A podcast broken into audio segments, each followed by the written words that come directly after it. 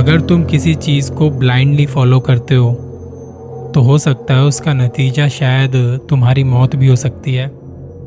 Imagine बहुत तेज बारिश हो रही है और तुम्हारे पास अपनी प्रोटेक्शन के लिए छाता तक नहीं। तो अब इसके काफ़ी चांसेस हैं कि तुम बीमार पड़ जाओ। तुम्हारे आसपास कोई नहीं है। जिस रास्ते पर तुम हो, सिवाय उस एक आदमी के जो तुमसे थोड़ा दूर चल रहा है। उसके पास छाता भी है। इतनी तेज बारिश में तुम उस आदमी से मदद मांगने के लिए उसकी तरफ़ चलना शुरू कर देते हो। और इससे कोई फ़र्क नहीं पड़ता कि तुम कितना तेज चल सकते हो, दौड़ सकते हो। वो आदमी तुमसे दूर जाए जा रहा है।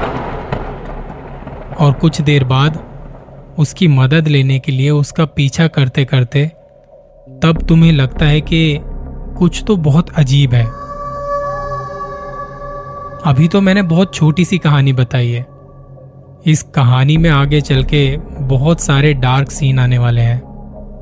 लेकिन मैं अभी एक चीज़ पूछना चाहता हूँ कि जो भी चीज़ तुमने इमेजिन करी, मैं बताना चाहता हूँ वो चीज़ असल में किसी के साथ हुई है। मसूरी में एक टीनेज लड़का जिसका नाम अमन है। एक सीधा साधा सा स्टूडेंट जो कि दसवीं क्लास में पढ़ रहा था। अमन घर के कुछ सामान के लिए घर से थोड़ा दूर मार्केट में आया हुआ था। जब वो घर से निकला था, तब बिल्कुल भी बारिश नहीं हो रही थी। लेकिन जैसे ही वो मार्केट तक पहुँचता है, उसके थोड़ी देर बाद बहुत तेज बारिश शुरू हो जाती है। और उसके पास छिपने के लिए बारिश से खुद को बचाने के लिए कोई साधन नहीं था। खुद को जैसे तैसे अपने हाथों से सर को ढककर घर जाने की कोशिश कर रहा था। और तब वो चलते चलते उस रास्ते पर देखता है। उसे एक अनजान सा रास्ता देखने को मिलता है। उस रास्ते पर कोई अनजान आदमी जा रहा था और उसके हाथ में एक छाता भी है। पहली नज़र में देख के लगता है कि वो आदमी बहुत ही ज़्यादा पास है और उससे मदद ली जा सकती है। इसलिए वो उस अनजान रास्ते पर चला जाता है उस आदमी की मदद लेने के लिए। अमन यहाँ से उसकी तरफ़ चलने लगता है।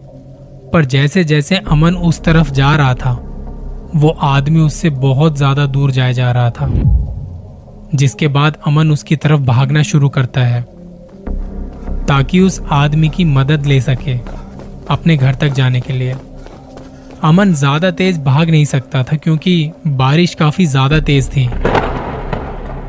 और जरा सी एक चूक से वो सीधे नीचे खाई में जा गिरता, जहाँ से शायद उसकी लाश भी ना मिले। अमन बताता है कि वो आदमी नॉर्मल चलता हुआ जा रहा था और मैं भागने के बाद भी उसे पकड़ नहीं पा रहा था। वो ज़ोर से उस आदमी की तरफ़ चिल्लाता है और तभी उसकी आवाज़ से वो आदमी उसकी तरफ़ घूम जाता है। तभी अमन को भी एक बहुत ही ज़्यादा स्कैरी और डिस्टर्बिंग चीज़ देखने को मिलती है। वो देखता है उस आदमी के हाथ में छाता था और वो उससे खुद को कवर भी कर रहा था। लेकिन तब भी वो आदमी पूरी तरह भीगा हुआ था। यहाँ तक कि उसकी आँखों पर से और बालों से पानी टप टप करके गिर रहा था। वो आदमी उसकी आवाज़ सुनने के बाद भी उसे इग्नोर कर देता है। उसका हुलिया थोड़ा अलग था। उसकी उम्र लगभग साठ पैंसठ के आसपास की होगी। उसके चेहरे पर झुर्रियाँ थी और उसके बाल बहुत ज़्यादा सफ़ेद थे। ये देखकर अमन और भी ज़्यादा डर गया था। क्योंकि ऐसा कुछ पहले कभी देखा नहीं था उसने। वो वापस से पीछे जाने लगता है, जहाँ से वो आया था। उसे उस अनजान रास्ते के बारे में पता नहीं था कि कहाँ पे जाके खत्म होगा, क्योंकि पहली बार उसने ये रास्ता देखा था। उस रास्ते पर चलता हुआ वो काफ़ी आगे तक आ चुका था।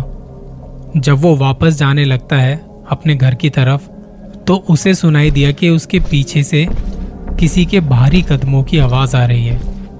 जैसे जैसे वो चल रहा था, वो आवाज़ आ रही थी।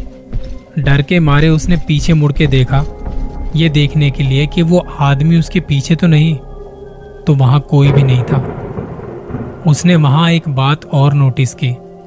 वो छाते वाला आदमी जो चले जा रहा था, वो अब रुक चुका है और अमन को घूर रहा है। पर अमन ने ये सब चीज़ें इग्नोर करी और वापस से जाने लगा। और इस बार वो थोड़ा तेज चलना शुरू कर देता है। और जैसे ही उसने भागना शुरू किया, तब उसे फिर से अपने पीछे से किसी के चलने की आवाज़ आने लगती है। अमन घबराते हुए पीछे मुड़ के देखता है तो उसके पीछे कोई नहीं था। उसका गला सूख चुका था, लेकिन अचानक से वो आदमी अब उसके काफ़ी करीब आ चुका है।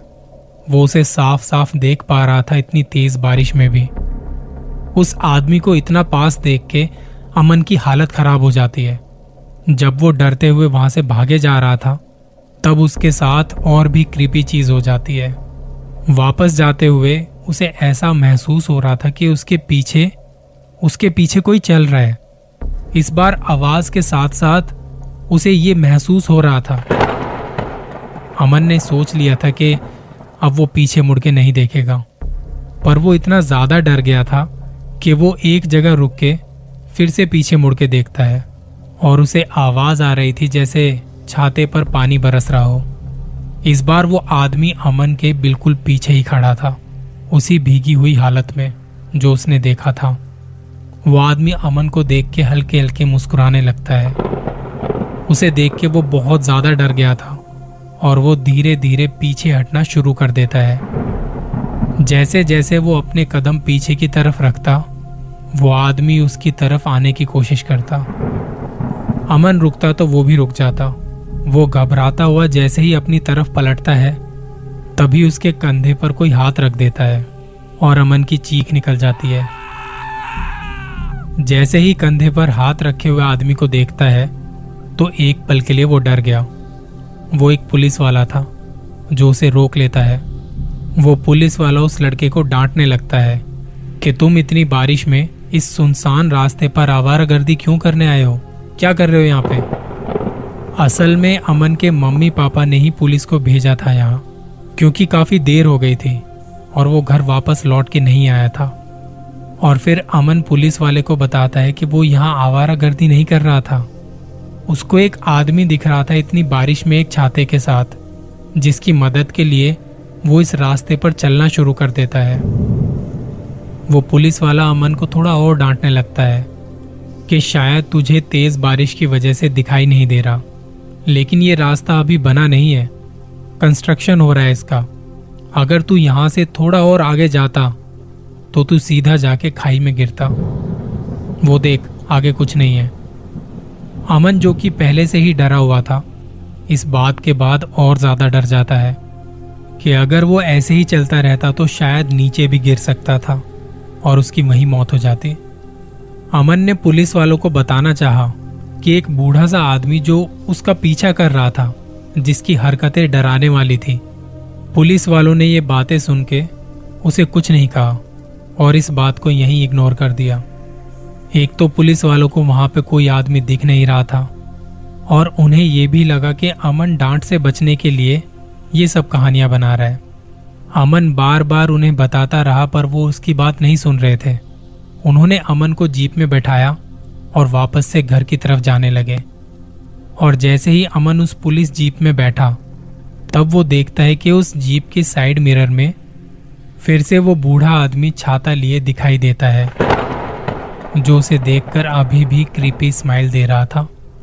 जैसे ही जीप चलती है और आगे की तरफ़ जाने लगती है तब वो उसे साइड मिरर से साथ साथ चलते हुए दिखाई दे रहा था।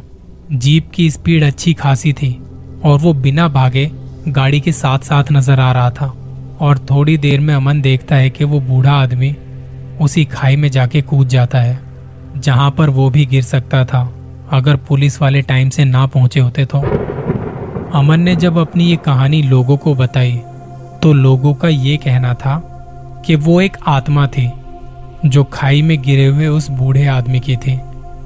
कुछ लोग बिलीव करते हैं, कुछ लोग नहीं करते हैं। इस कहानी से एक बात जो समझ में आई कि कभी भी किसी भी चीज़ को ब्लाइंडली फॉलो नहीं करना चाहिए, क्योंकि इसमें नुकसान हमेशा हमारा ही होता है और किसी का नहीं।